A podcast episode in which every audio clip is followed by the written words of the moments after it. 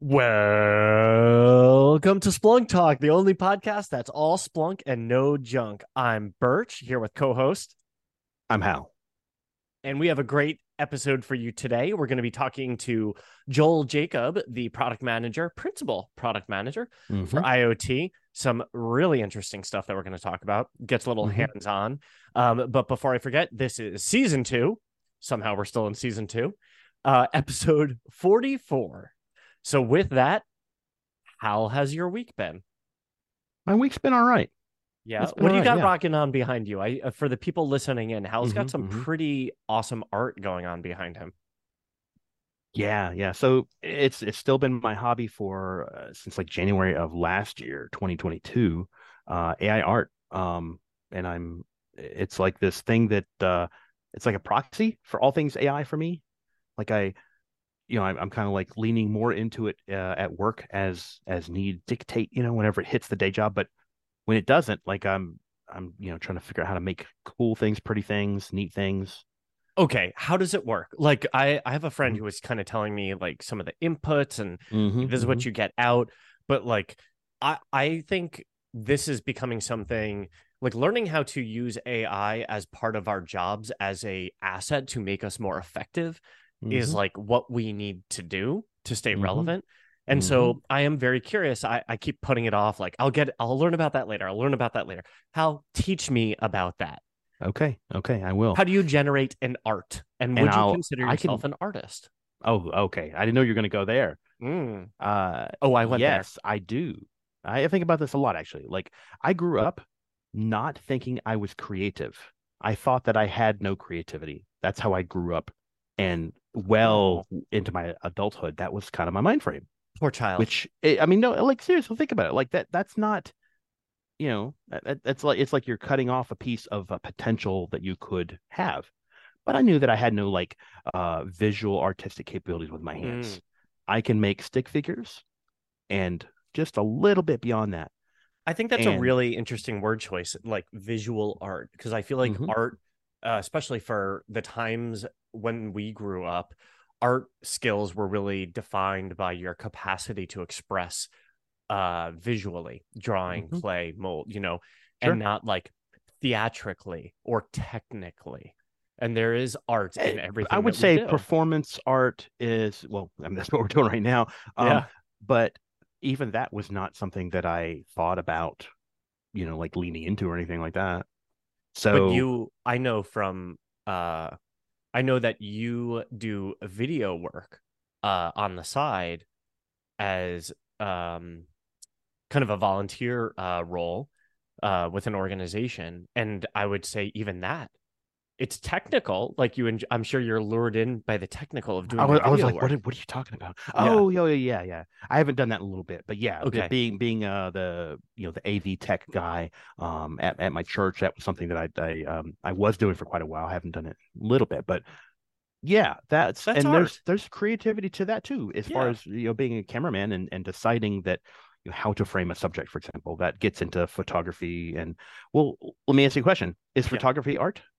sure absolutely Okay. and it's a visual art then if you're going there and you think you understand what photography is, which people understand what photography is, i AI shudder to think that AI photography art- is not an art AI art is more like photo- the art of photography than it is some other types of art. It's not the same, but it's similar in the sense that you are the curator who has a mind for design and aesthetics, and you're deciding how to build a scene, arrange things.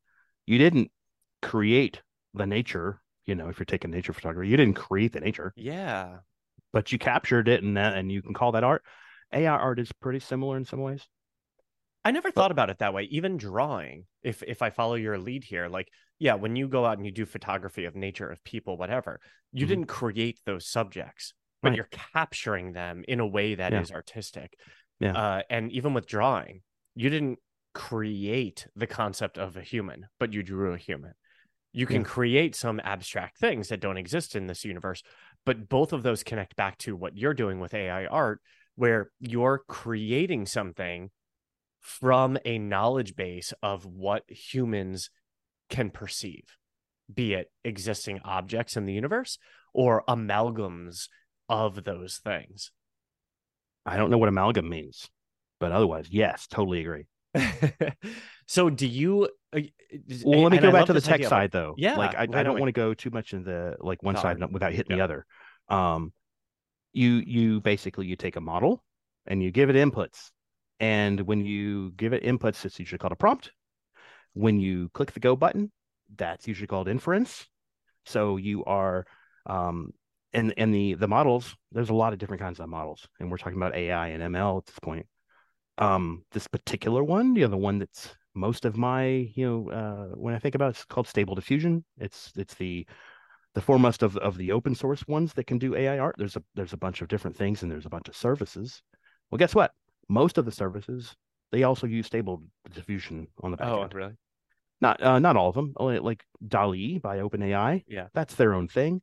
Um, Bing they open they the OEM. I mean, this this is well known. They they use DALL-E behind the scenes, but um, Midjourney, well, they were they've got they started way early, but they basically what I understand is they basically used an earlier version of Stable Diffusion, and they've gotten you know so proprietary since then. It's it's definitely their own thing, but you know all the other services with random names and some of them great and some of them just there um, they all use stable diffusion. So that's what so I you, use. I run it on re- my PC.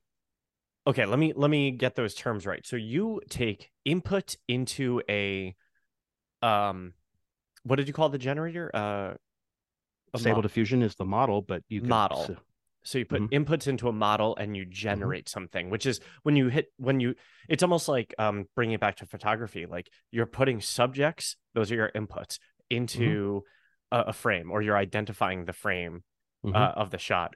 You are the model is is this platform, and in photography, I guess your brain is the model, and then you generate like hitting the shutter. You capture that moment. Uh, mm-hmm. and and when it generates, it outputs something. Yeah. But it could output multiple things, right?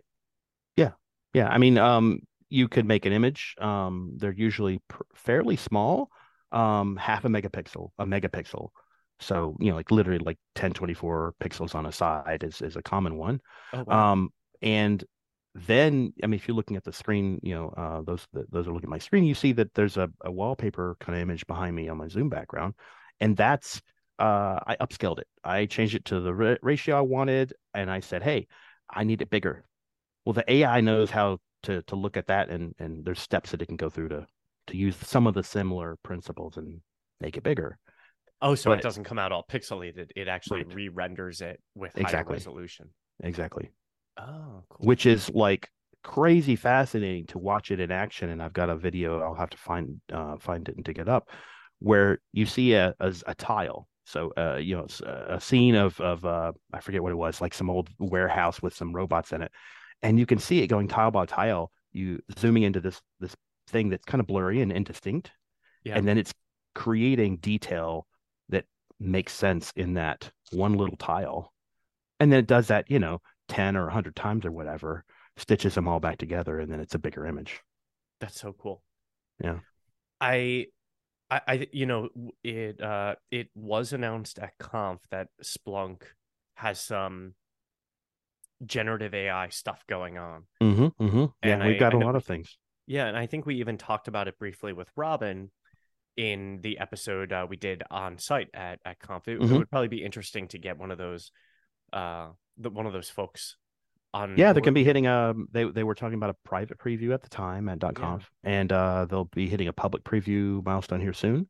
Oh, cool. and I don't know when they're ready to announce their plans for the GA, um, but that'll come after the public preview. That's usually how we do those yeah. things. So, oh, that's cool. Yeah, um, but we want to assist people um, to make better things faster, more efficient, you know, help out the people that are doing the things. Yeah. I like it. I like it. Uh, what's been uh, shaking with you in the world of Splunk? I think we just went some of it incidentally. Like uh, oh, AI is one of the things I'm looking at and oh, trying oh, nice. to help people with. GD, GDI is the big one though, honestly.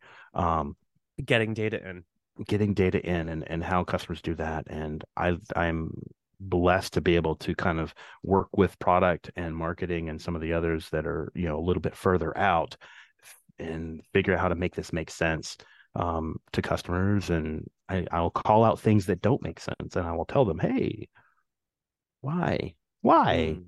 because like in x number of months i'm i'm representing the folks that are trying to help the, explain this to customers. Make it make sense to me right now. Mm. so we go through that process and hopefully better things come out Nice.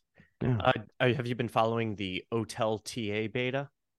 a little bit yeah a little bit So, so the one of my buddies is uh that's front and center for him but yeah getting otel out to people that already have splunk right they already have splunk enterprise they already know how to distribute apps Uh, so that's what a ta is for well we decided to for the people that are you know kind of like bringing these things together um if getting uh, otel out everywhere you need it to be is the problem here's a, a way to to make that you know easier using the technology that you already know and understand deployment server Yeah, I want to I want to play with that. I downloaded the TA a Mhm. bit um and took a peek at it, but I'm looking forward to uh throwing that down in my lab, seeing how that works. throw it down Throw it down, throw down some TA.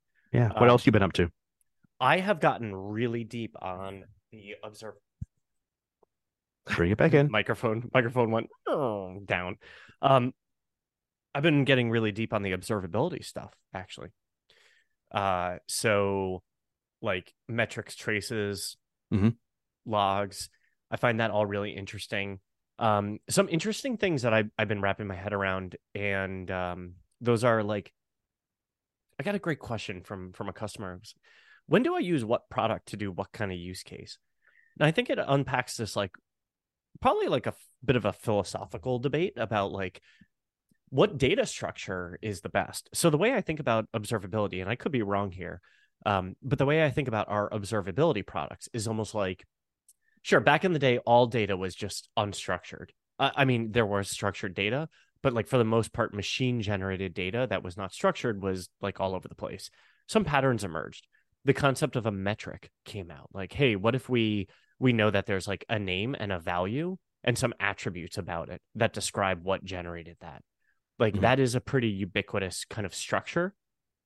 Like, cool. Okay, great. Metrics. Hey Joel. Yeah.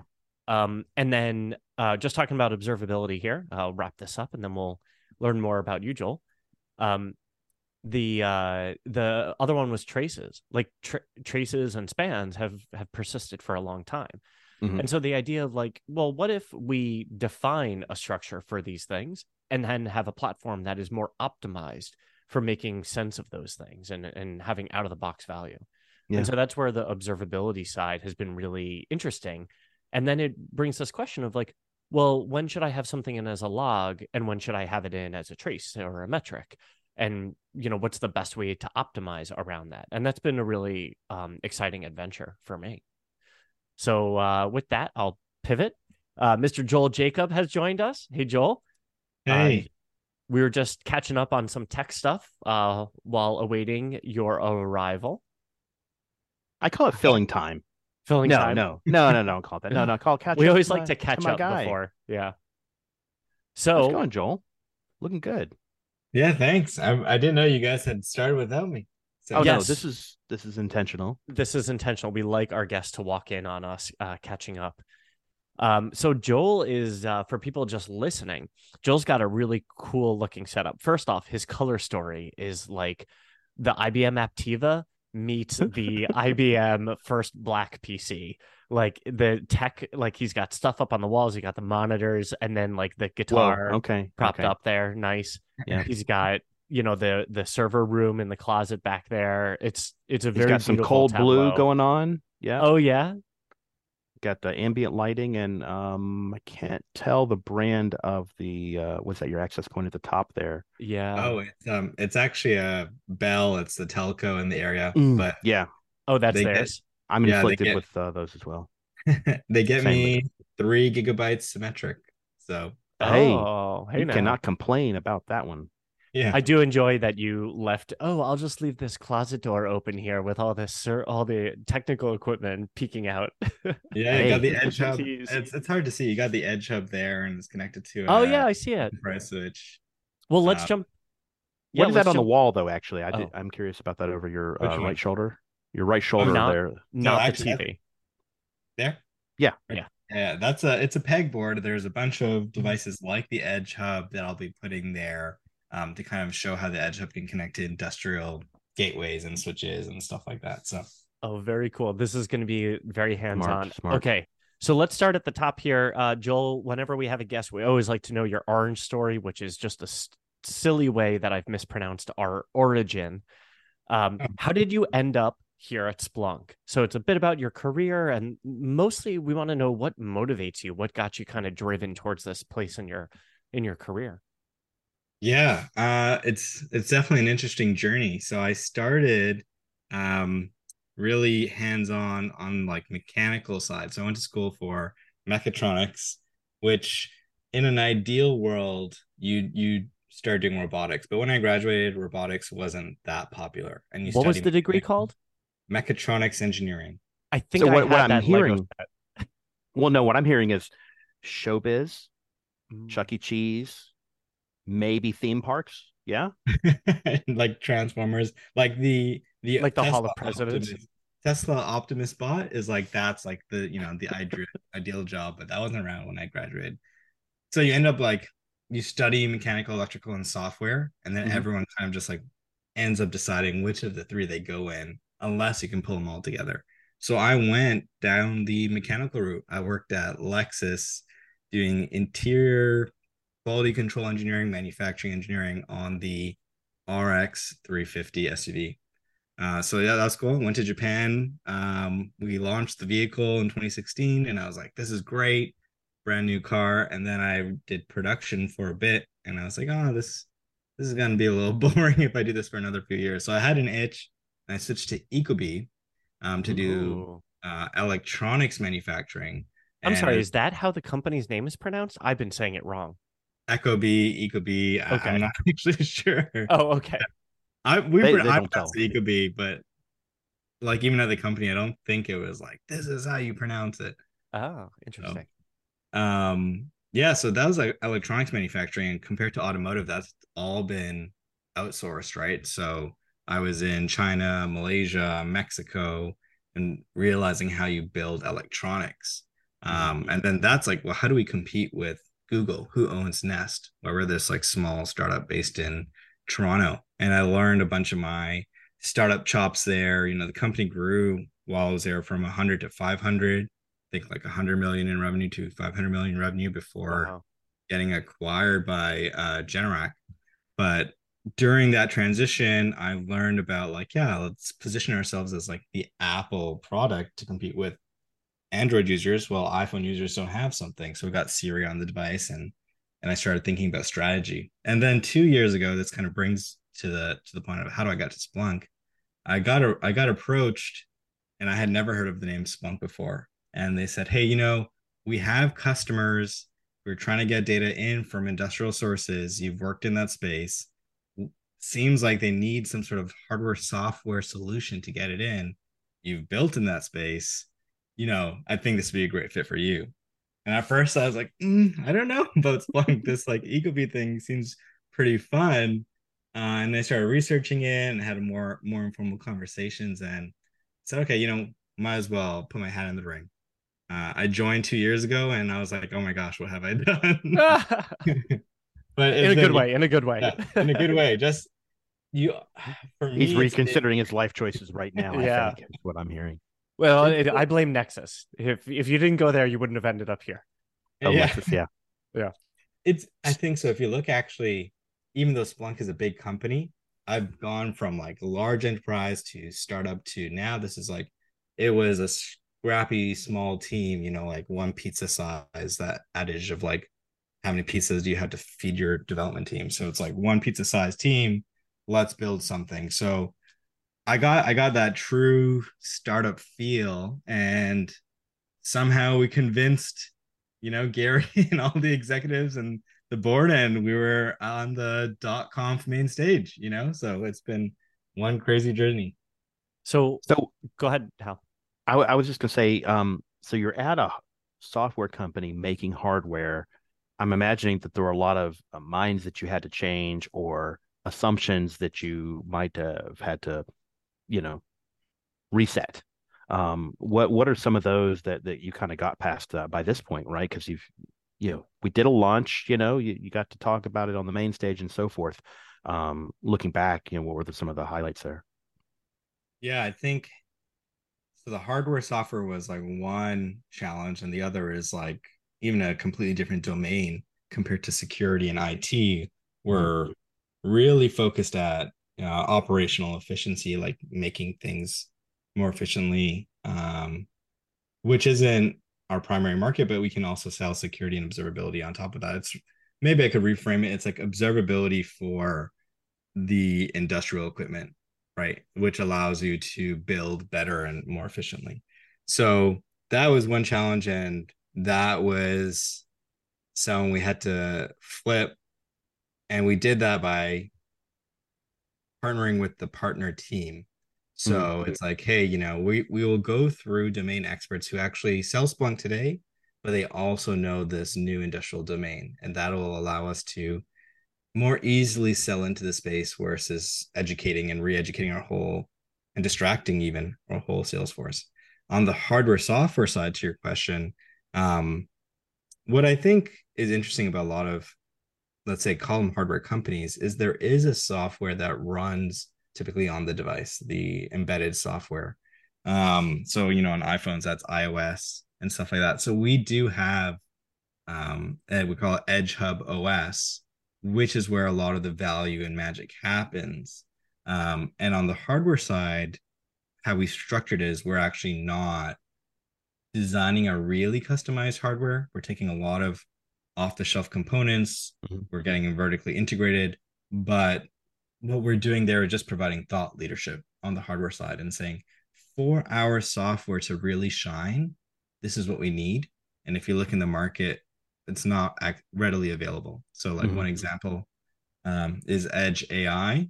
So, to really run like AI on the edge on a small compact device, CPUs they're not good.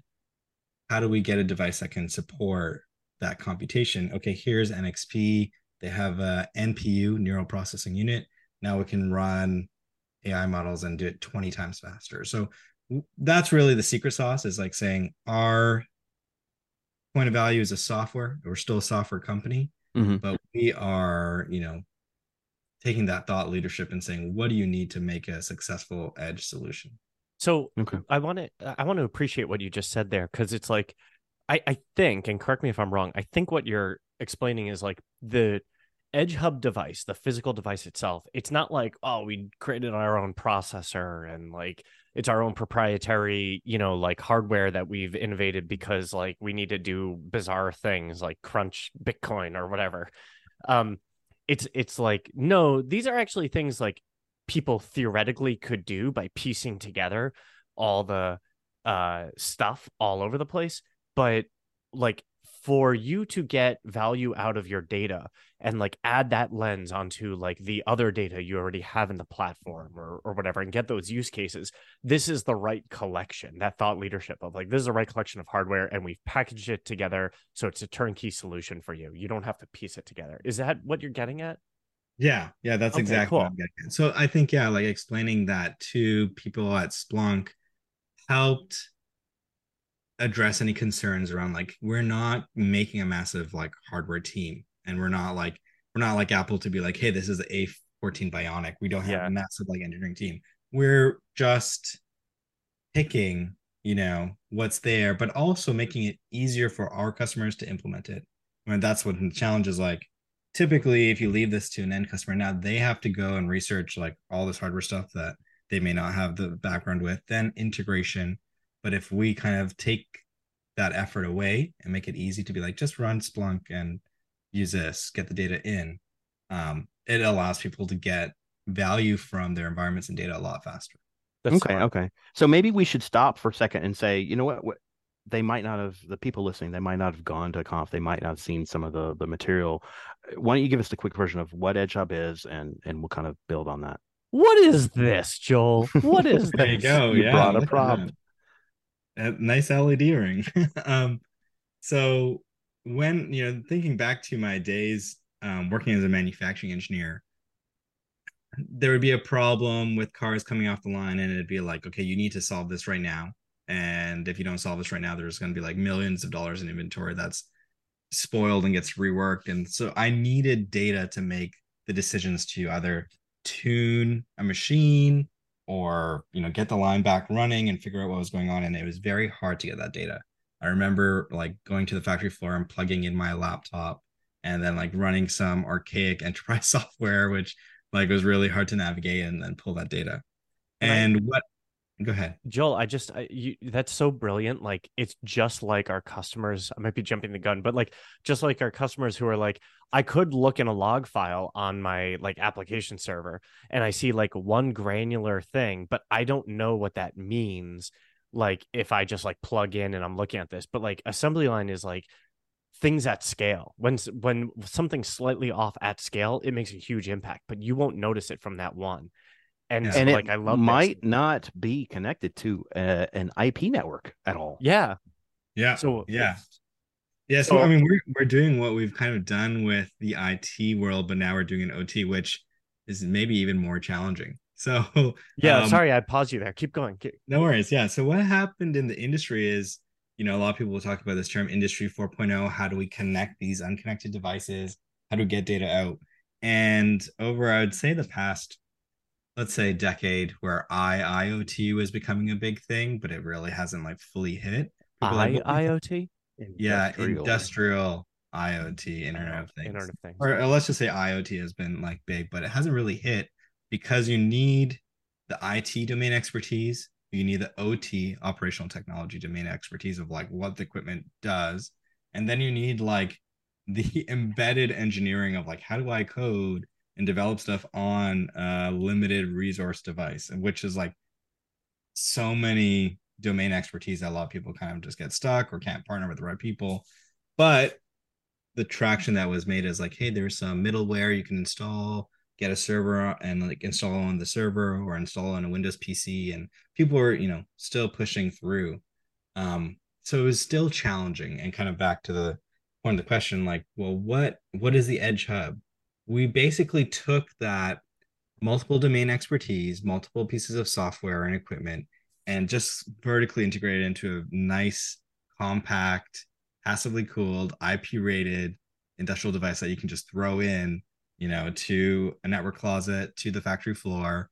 It has cellular backhaul if you don't want to connect it to your network, um, or you connect it to Ethernet, Wi-Fi, has Bluetooth. It's a bunch of functionality, kind of like a little Swiss Army knife and it allows you to break that that log jam and get that data in. Log By the jam. way, can your can your uh, tagline be Joel Jacob, passively cooled?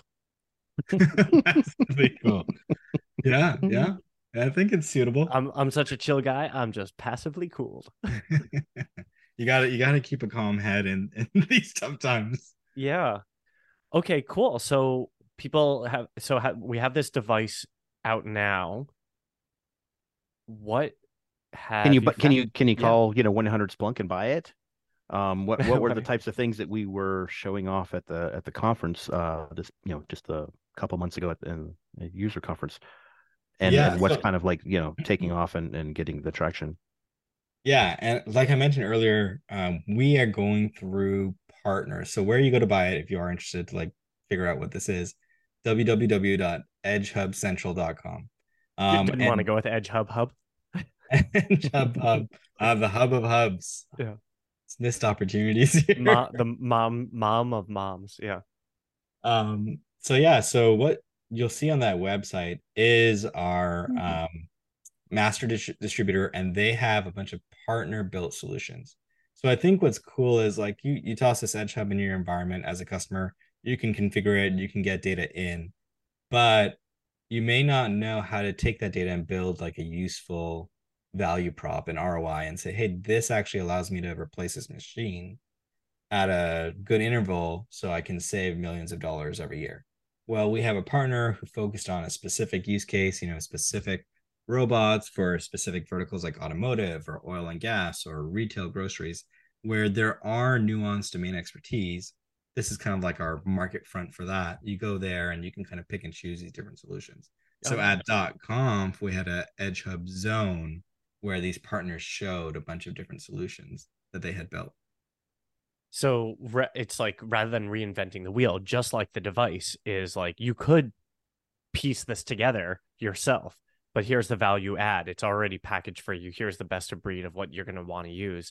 And then just like that, the partners are like, yo, we already work in automotive. We'll show you how people get value out of this and what the good use cases are. And so they help Yeah. drive that. By the way, So one of the go ahead. I, I was just I'm I'm hearing the pattern here emerge of um you know who's done this in the industry in the past and and how did that pan out, and my first thought was Microsoft with the Surface, Oh, which I don't know if y'all remember, like it didn't work the first time. They they went with ARM before ARM was was ready for Microsoft's own platform, ironically, um, and and it had a software, a content problem, and they but they actually stuck with it. They after a huge huge write off, if I recall. Um, and then the Surface hardware division, which aside from the Xbox, which was very very separate, very different, you know, buyers entirely. Obviously, as consumer, they do have a, a laptop and a tablet, you know, slate kind of thing going on.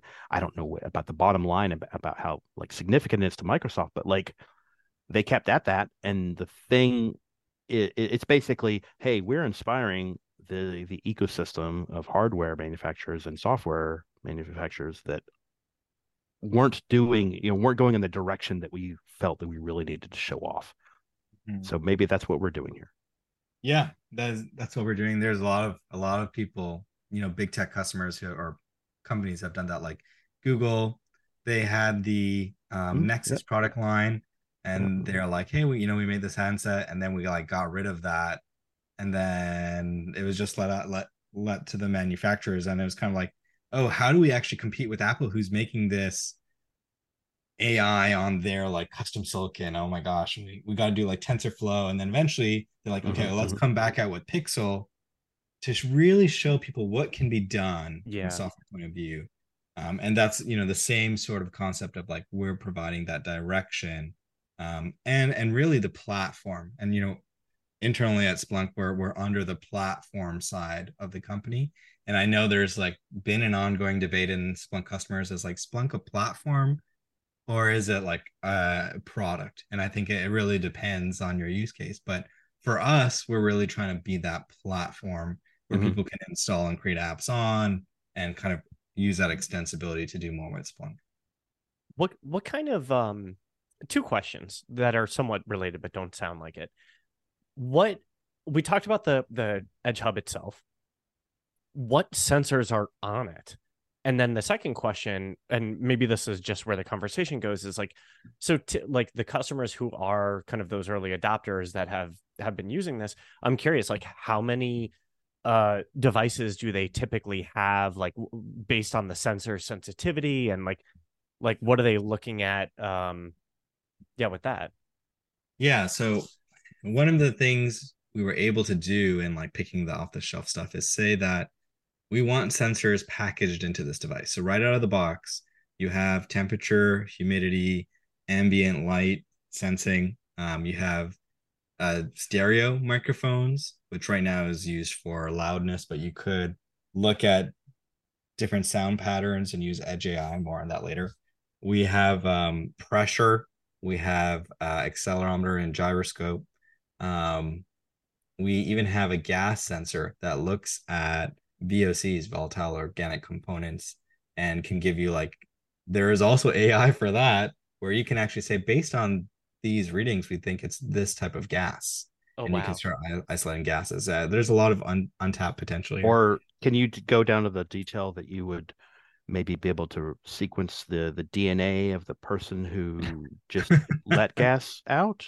oh uh, there's a there's a you Sounds plug in a- you Sounds plug in a camera to the USB port, and you might be able to detect their facial reactions in i the believe room. that's that's the scatological api Yes, that's a, that's a good one. Okay. Yeah. So yeah, so people ask me actually like, well, why did you include a bunch of these sensors, right?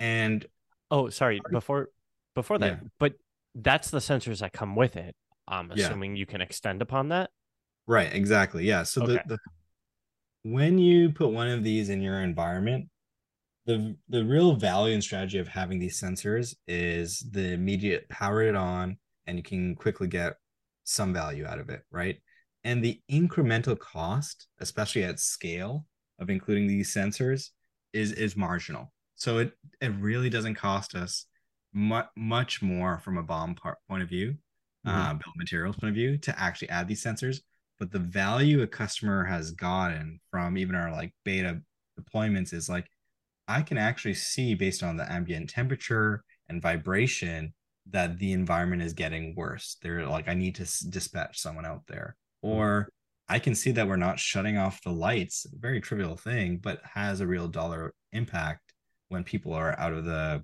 the room or the factory using the light sensor.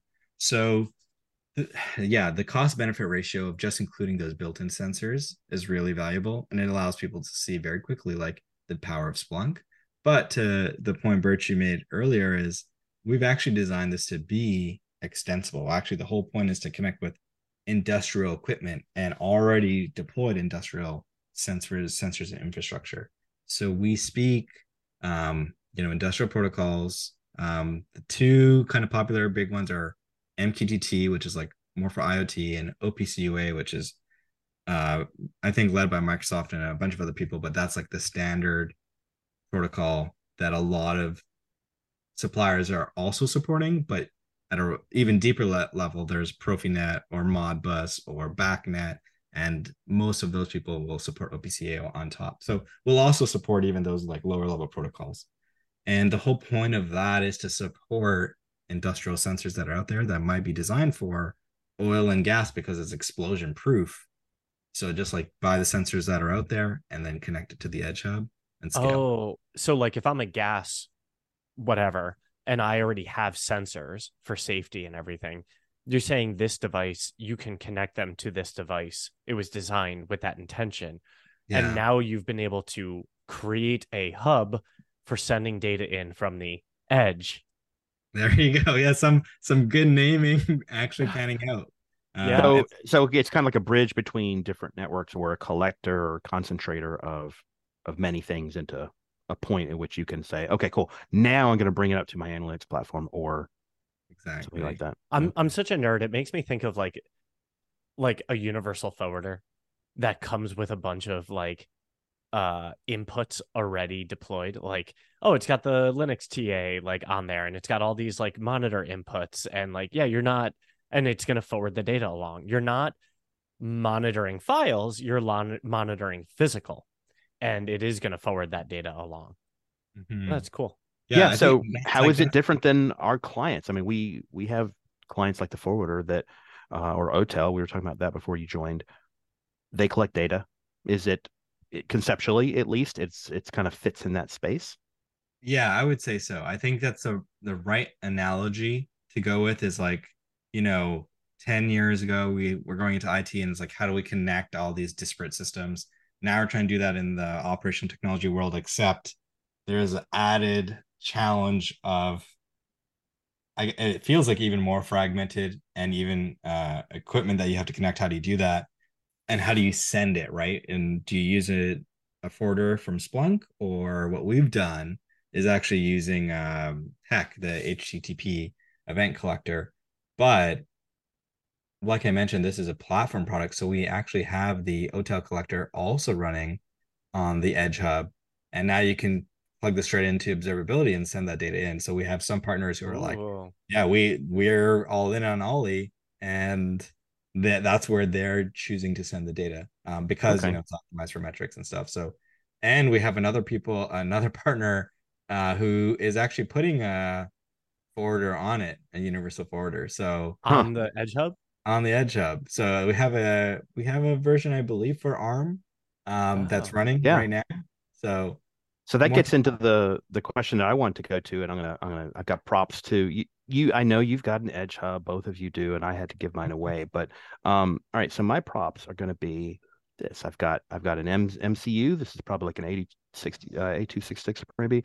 This is a Raspberry Pi Zero, and uh, this is uh, I forget this is a Raspberry Pi three or it might be a, a you know kind of work alike, but you yeah. know what level of hardware are we doing here and what are kind of the you know the high level kind of capabilities that you can get out of that and why why one of these you know as, as opposed to a server yeah so uh i think i'm thinking all of them are arm based right and i think uh, that yeah uh, except for the yeah. mcu which is you know that's like a what would you compare that to Arduino. well that's more that's the marvel cinematic universe right microcontroller unit versus uh, SBC single board computers. That's the the term that I like to throw around. Yeah, yeah, single board uh, computers. Yeah, so I mean, all of these are were you know really resource constrained, and I think that's the goal. Like even if you look at our device, um, at peak we consume I think like thirty watts.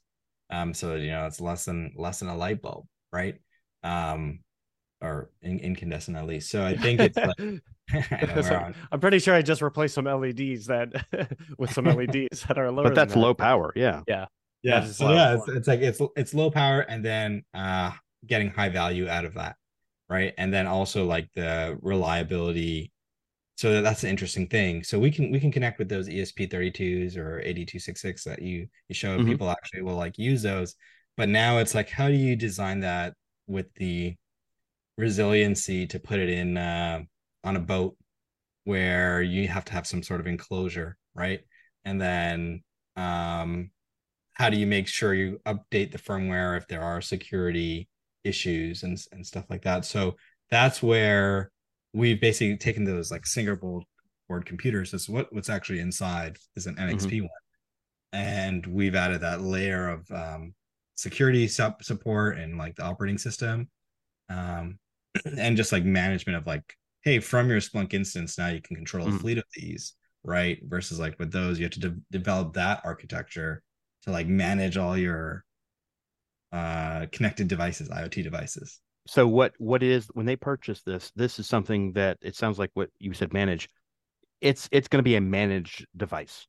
It's going to have the life cycle of the software uh, and maybe even the firmware managed by Splunk or the partner?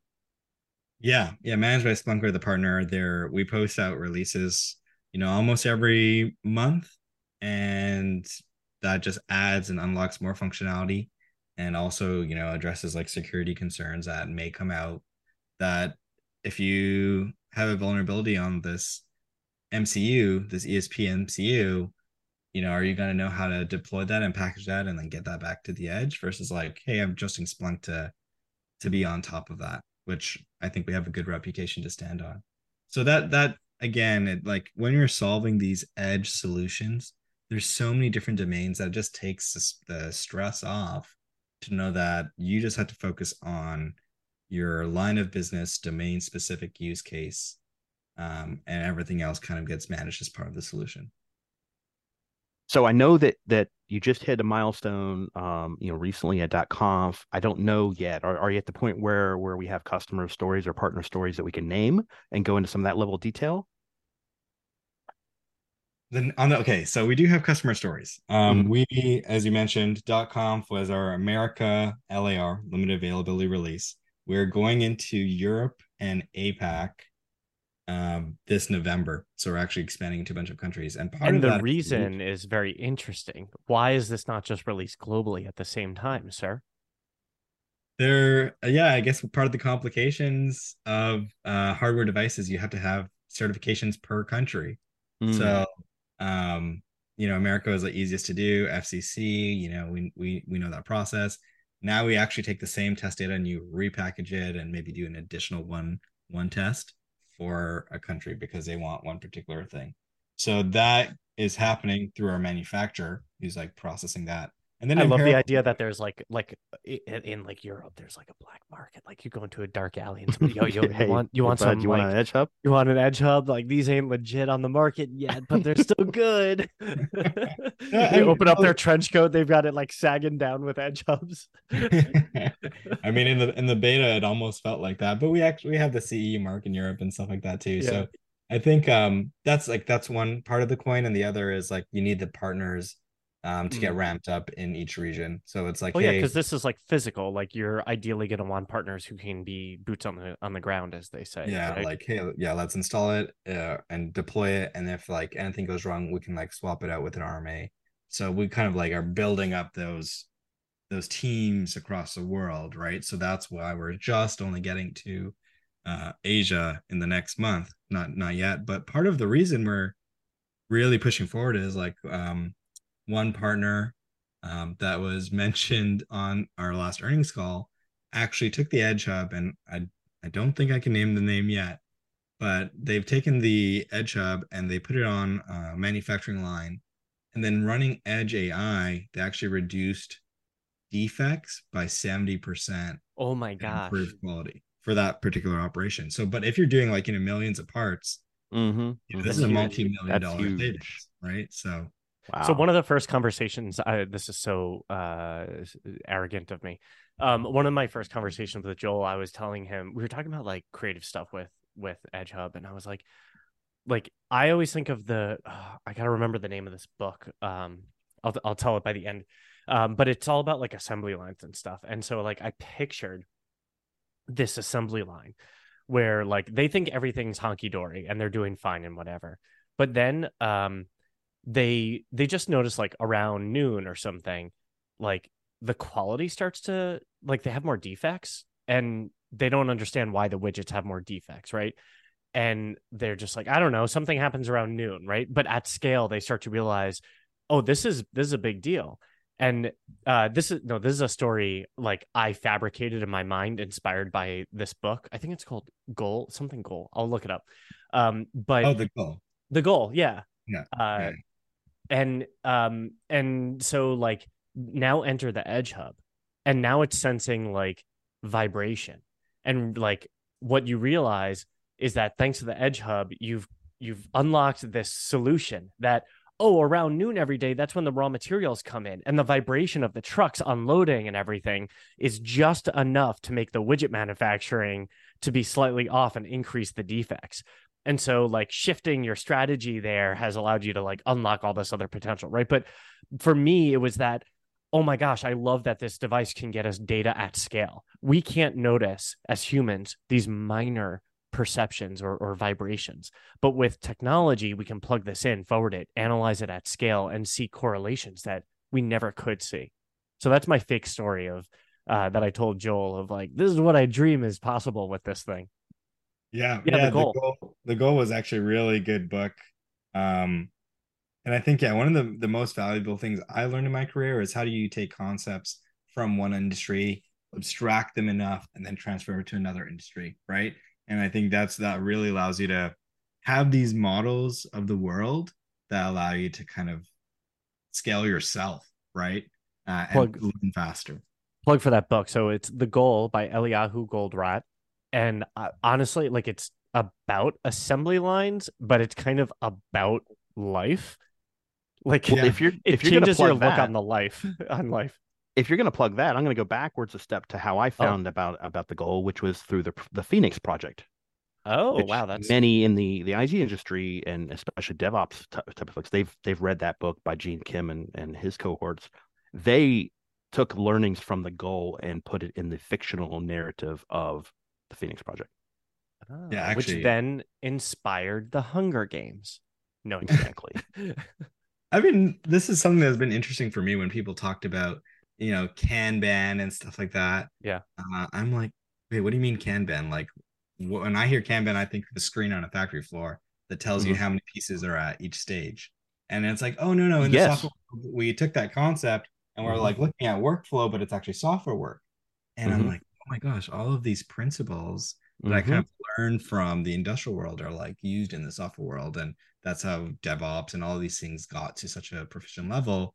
And it's almost like, okay, now we got to take some of those learnings and bring them back Isn't that funny? to Huh. the industrial world. Yeah. Well, it's like uh like uh, servers, virtual machines, physical machines, containers, like these like parrot design paradigms like that they keep like going away and coming back. Okay. So Uh, here's an interesting, yeah. interesting, maybe hot take, but I'll say that like, Hot take. Hold on, we got our theme song. Hot take with Joel Jacob. All right, let's hear your hot take. So if you think on a macro level, and I don't know, this is back to the how many times do you think about the Roman Empire? But I think about what's going on with the world and what we've done in the West with America is we we outsourced a lot of this electronics manufacturing. We outsourced a lot of manufacturing, and a lot of our talent uh, has gone into technology. And if you look at the top five worth companies in the world, they're all US based, they're tech companies. Like that's where we put all of our collective intellect into pushing society forward. And what we've done is like we've not focused as much on the industrial world. And it's almost like there's this gap that as we start reshoring or onshoring or nearshoring, mm-hmm. we're able to like transfer that intellect back into. So I think we're going to see significant leaps in building things better um, by taking a lot of the knowledge that we've learned in the tech world and now transferring it. And I, I think we need to, without, uh, so we don't like, you know, inflate the prices of all these goods to a point that we can't afford them. Well, I feel like now, now this is the third book being plugged today. So it's called The World is Flat. Um, and the it really uh provides a lot of depth on what you were just talking about. So uh, a lot of work that could be done cheaper elsewhere eventually it actually becomes more expensive. Their quality of living goes up inflation goes up and then you have to find the new market where that's produced. And eventually the playing field is flat amongst all the countries. And so to your point it actually will hit a point where it behooves us to assemble things locally because now the transport costs and all the fringe costs in total with even slightly cheaper product cost more than if we just did it locally. Yeah. And so, yeah, you just keep hopping around in the free market globally on where to produce these things. Um, yeah, the world is flat is is very a very cool. enlightening book on on some of those paradigms you're talking about. Very cool. I'm I'm thinking of like where to go and and where not to go. I mean, like you have hardware that led to, and we talked about this story here. And I'm thinking, okay, what are the paradigms that are going back and forth? And you mentioned virtual machines, Burch, um, and containers. And I'm thinking about the mainframe, which, mm. in a real sense, never really died, never really went away. Uh, those that mm. know know that there's you know banks and government agencies and so forth that that have plenty of that, but it really never went away because conceptually the cloud is the new mainframe. Mm. So when you're consuming something as a service, you know, paying by, you know, the hour or the minute or the second, that's mainframe billing of a thing. Yeah. And there's pieces there's things that are that are good and there's things that are bad and I don't know where the where the future of that will go, but like h- how do we like basically how do we show the customer the things that are important and that they want to they want to pay for the that? You know like okay yeah you're going to charge me this many pennies to to do that and i'm going to save millions? Oh yeah no problem.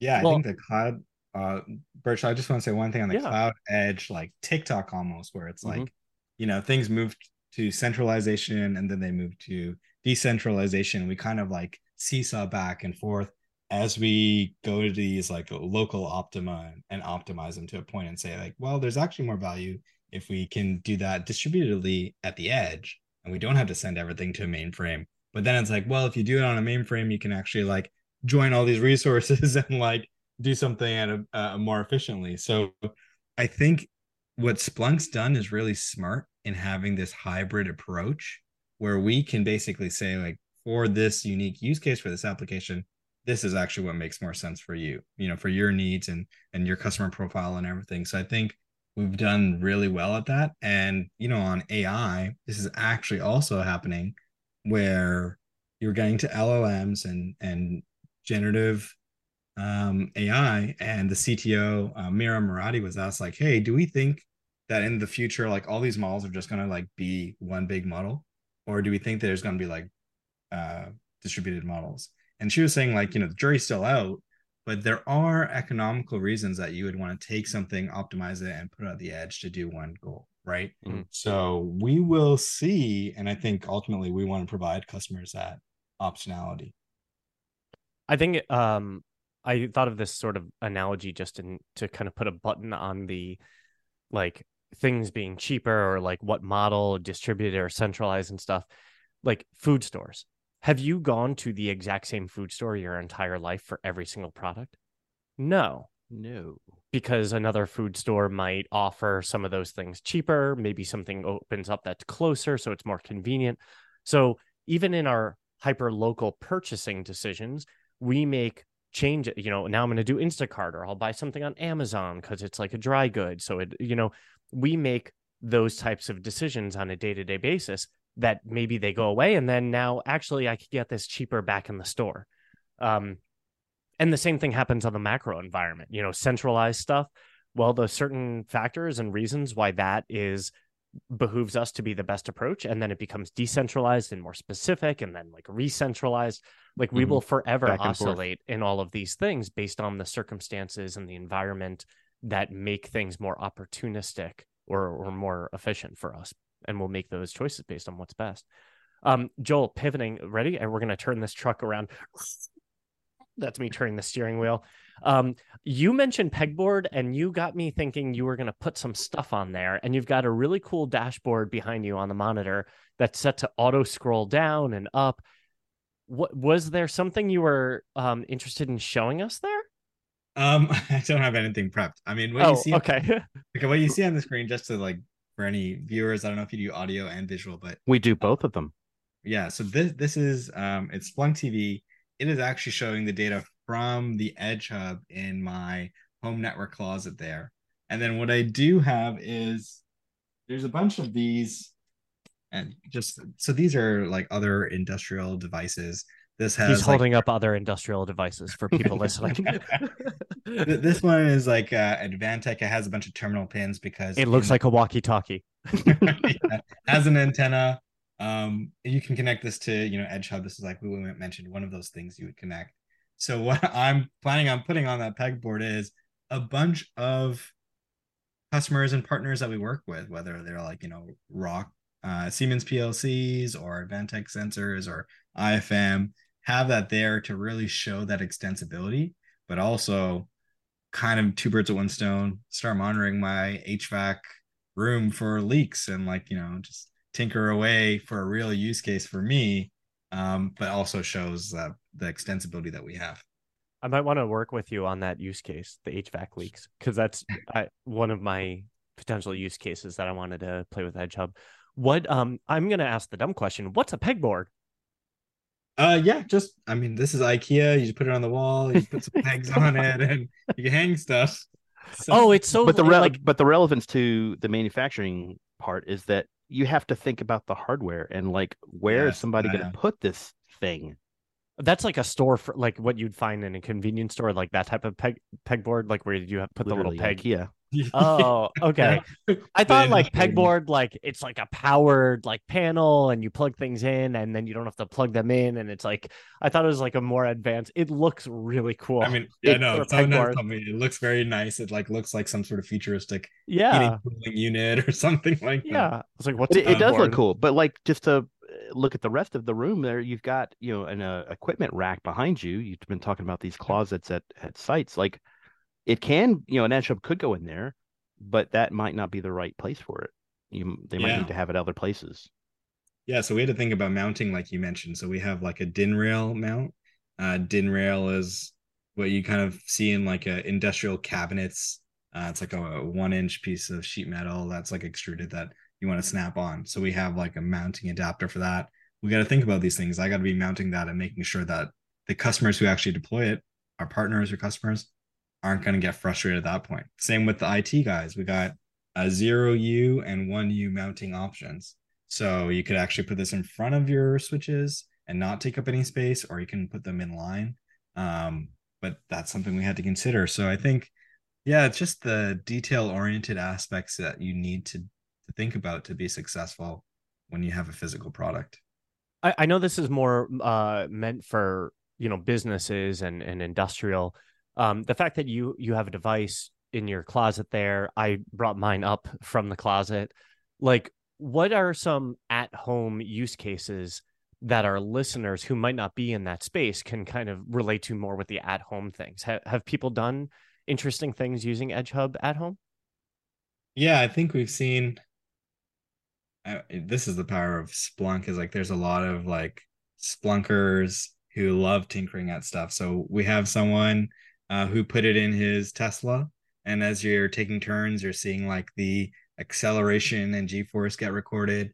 You can connect in the OBD2 protocol, which is actually how cars communicate their error code. The onboard diagnostics. There you go. Yeah, I had, I didn't remember what it worked in automotive. Completely forgot how, what that I, stood for. I made I made the app for uh, Automatic, which was a consumer OBD uh, dongle, and so I spent many years saying ODB, which is a wrapper, or was a wrapper.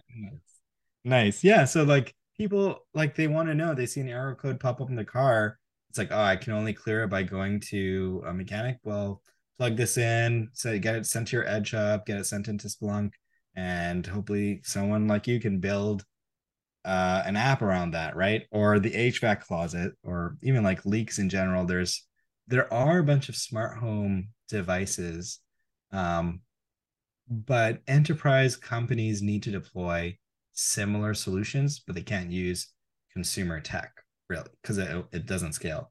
So you can buy um, enterprise grade leak rope, and that can send data to the Edge Hub, and now you know if you have leaks. So I mean, I've had this a couple times in my HVAC room where it wasn't draining properly, and as a, a byproduct of like creating heat is actually like water. Um, and something was happening with the the pipe and it was it was like just kind of squirted all over the the room and stuff like that so i had like mold then after i went oh no yeah so things like that i mean uh one person was putting it in like a wine cellar and tracking like, uh, humidity. humidity and temperature and stuff like that so similarly with an attic and all those type of spaces like temperature is a a pretty a pretty good one i thought you said attic not attic no no no it's my, it's my Canadian. No, I love all the creative stuff. I mean, like there's yeah. just lots of outside the box things because we're outside of the box. We're outside of the server. You know, this is connecting to the real world. Everybody's got something that they can think of there. So it kind of like helps, you know, make it real, which is neat. Now, I hate to do this. I hate to do this, but we are running out of time and, and we're going to have to say goodbye to Joel perhaps. So, um, anything that you kind of kind of like leave people with on, on the, yeah, or something you want us to look forward to.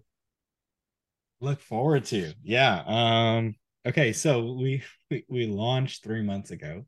Um and how do I say this? Like there's a bunch of things in the pipeline that are coming out that will build off of this functionality, right? I think you know, if for any listener who knows, Splunk did try to kind of break into the IoT market years ago um, with some sort of uh, software solution. And actually, the problem was like, well, how do you get data in? So, hey, now we've actually gone and solved that problem and getting data in. But now you still have this problem where it's like, well, you need to like organize that data on Splunk. So there is more software that's coming out from our partners, and they've been building cool stuff. We're building cool stuff. We also have like uh, another product that is out there that we've been thinking of how to pivot it a little bit better, Splunk AR, um, where you can now walk into a factory and your edge hubs will be able to project this data to you on your mobile or headset, and you could see everything now in augmented reality. I could quote unquote zoom you in and you could actually see what's wrong with my machine and tell me how to fix it. Um, so there's you know that angle for detection from the edge hub, investigation response, from Splunk Web, Splunk AR, whatever whatever you need to help you be more effective and bring down that MTTR. So yeah, we have yeah lots more products coming out. I'm really excited, and what I think will be even cooler is coming back on this pod a year and talking about the community that's been building stuff like you know the automatic app that you mentioned, Burch. That would be really great to showcase, uh, and I can't wait to to talk about that. Awesome, very cool well, we look forward to. I don't know that we've had return guests, but uh, we've definitely uh, we've find this stuff. Couple, yeah. I re I reinvited myself. Yeah, there we go.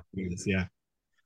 Well, well, thanks for coming and spend time with us, and uh, it's super fascinating, and I love it because it's just so new and different than than some of the other things that we're doing. Um, so breaking new ground, man. Appreciate it. Yeah, thanks. Yeah, stay tuned for also a bunch of AI stuff. I think that's gonna be cool.